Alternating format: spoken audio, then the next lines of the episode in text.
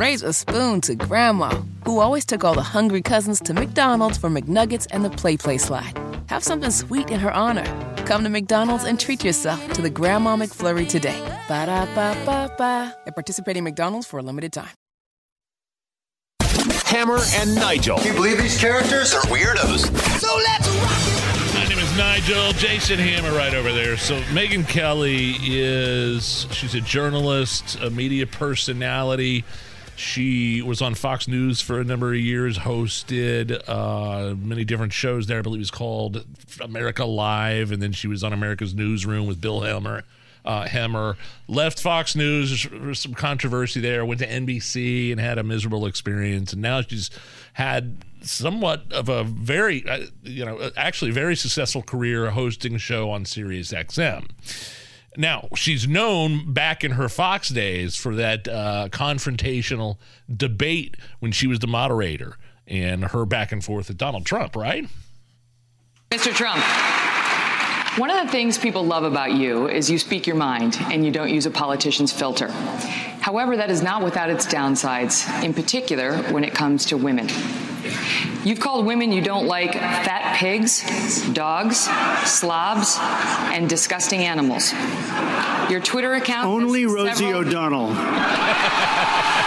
No, it wasn't. And then, if you remember, a couple days later, you know, Donald Trump's doing a phone interview with somebody. And he was talking about Megyn Kelly and how, you know, she was going after him. And he had that statement that she had blood coming out of her eyes, blood coming out of somewhere. and then next thing you know, Megyn Kelly's career at Fox Yeah. comes to a screeching halt. They made a movie about it. Yeah. So Megyn Kelly having a lot more success out on her own. And this is something that I heard Rob and Casey talking about this morning.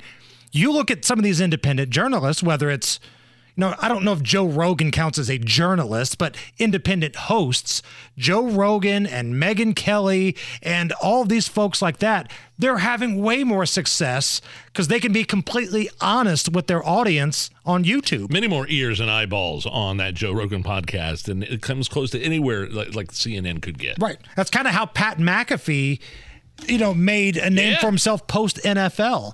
You know, he bet on himself with his YouTube show because he could be totally honest. And now that translates to a big payday at ESPN. So going back to Megyn Kelly, she's out on her own now. She's got the successful YouTube show. Uh, she can say whatever she wants. I think she's on Sirius Radio too. She grilled Donald Trump. First time she had a chance to sit down with him face to face across from each other since that debate incident. And she was grilling Donald Trump because he did not fire Dr. Fauci. For years, you've been saying that the reason you didn't fire Anthony Fauci uh, was because he'd been there for a long time, that you would have taken heat, that it would have created a firestorm, quoting your words. Then, for the first time in May, I also said I didn't listen to him too much. I'm getting there. But then in, in May, you started saying, well, he's a civil servant, so I couldn't technically. The truth is, though, not only did you not fire Fauci, who is loathed by many, many, millions of Republicans in particular, but also some Democrats. By the way, You made him a star. You made him a star. This is the criticism of you Mm-hmm. that you made him the face of the White House coronavirus task You think so? That he was out at every presser, that he was running herd for the administration on COVID, and that you actually gave him a presidential commendation before you left office. Wouldn't you like a do over on that? uh, I don't know who gave him the commendation. I really don't know who gave him the commendation. I Presidential wouldn't have done it. commendation. One went I out know. to Mark Somebody Milley, too. probably handed him a commendation. But it came from your office, though. And that's the thing that Megyn Kelly was going after. You can rip on Anthony Fauci all you want, but you did not fire him. If anything, you lifted him up to become the face of Yeah, COVID. He he, and I've heard him say this before. It's the fact that Fauci really didn't have much sway with him within the White House, but Fauci got a, a, that national platform and became the face. You're right. He was elevated certainly because of Donald Trump, and that's something he's probably going to have to talk about in the well, if he decides to do any debates. Maybe Right. in the uh, maybe in the presidential debates. That'd have to be in the general because it doesn't look yeah. like he's doing any primaries. Here is a little bit more of this conversation Megyn Kelly had with Donald Trump. On COVID, if you know what I did, I let the governors run their states. And many of the governors uh, opened up their states. Florida, by the way, was closed. for a couple weeks. Right. And they turned around along with. See, you realize that. I think most people realize that. And again, to her credit, Megyn Kelly realized that too. I was not a big fan of Fauci. If you look at Ron DeSanctimonious, he was, this guy said the greatest things. I can give you articles that well, Fauci's great. He's wonderful. We love him. We don't do anything without Fauci. This went on for months. But he didn't listen to Fauci. Uh, he did 100%. Look, He shut down Florida I will for a give month. you, he shut down Florida. for a month. Oh, he shut it down for a lot of long. He shut down the beaches. He shut down the roads. He shut down a hospital. He was shutting down everything. He also had long lines of people getting the jab, as he called it. Let's all go get the jab. The guy tried to change history in Florida. Now, eventually Florida was open, but a lot of these other governors didn't shut down at all. But Ron DeSantis was under a lot of pressure, especially given the population, the age of a lot of Florida's I'm citizens. not saying I'm not trying to, stay- blame anybody, Okay. but he should say I closed it down. Eventually, we opened it, but I closed it down. But I gave him the right to keep it open if he wanted to. I let the governors make the determination as to whether or not to close it down.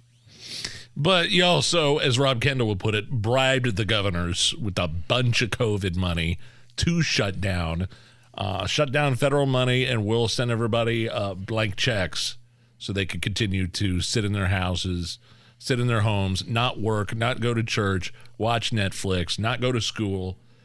Um, I, I think I think Donald Trump. I think really, when you look back on what happened, the one thing I did like about Donald Trump during COVID was that he had press conferences every day to keep people informed and up to date as to what was going on. I think if you're going to shut down the country, or you're going to tell people, or you give money, governor money to governors to shut down the country, at least you ought to get out there every day. I mean, you remember those Trump press conferences, Hammer? They were hours they long. were two or three hours long. Um, so at the very least, I think he was transparent on what was going on. But yeah, man, the uh, the the whole vaccine thing, and please don't try and tell me that it's you know there's vaccine hesitancy was only coming from Republicans. It, it- remember what Kamala, Kamala Harris uh, said about the Trump vaccine. I'm not going to take it if it's Donald Trump. I mean, th- there were Democrats lined up uh, around the corner saying, "Yeah, if this is if this is the Trump vaccine, I don't know what's in that. I'm not going to take it." Cuomo said it. Kamala Harris said it. That was the real vaccine hesitancy. That's where that came from. But let's go back to what he said about the governors, though, because Trump told Megyn Kelly in this interview that he didn't shut down the con- the country; it was up to governors. There are two tweets I'm going to read for you right now. April 13th, 2020, from Donald Trump's verified account. Quote: For the purpose of creating conflict and confusion. Some in the fake news media are saying that it's the governor's decision to open up the states, not that of the president of the United States and the federal government. Let it be fully understood that is incorrect. The next tweet. It is the decision of the president, and for many good reasons. With that being said, the administration and I are working closely with the governors, and this will continue. So he's tweeting that it's his decision, and he'll basically tell the governors, you know, what to do. But he tells Megyn Kelly, "Well, it's it's up to the governors. I don't have any say in that." See, this is where Donald Trump is Yeah, vulnerable. I mean, he did the same thing with Brian Kemp when he announced the plan to open up in Georgia. You know, and then Trump's coronavirus task force freaked out. Deborah Birx, the scarf queen in the White House, uh, you know, cautioned Georgia about opening up, and that was the whole thing where Donald Trump kind of reversed course. And boy, yeah, those tweets make it sound like yeah, it was all my decision to shut down. Raise a spoon to Grandma, who always took all the hungry cousins to McDonald's for McNuggets and the Play Play Slide. Have something sweet in her honor. Come to McDonald's and treat yourself to the Grandma McFlurry today. Ba da ba ba ba. At participating McDonald's for a limited time.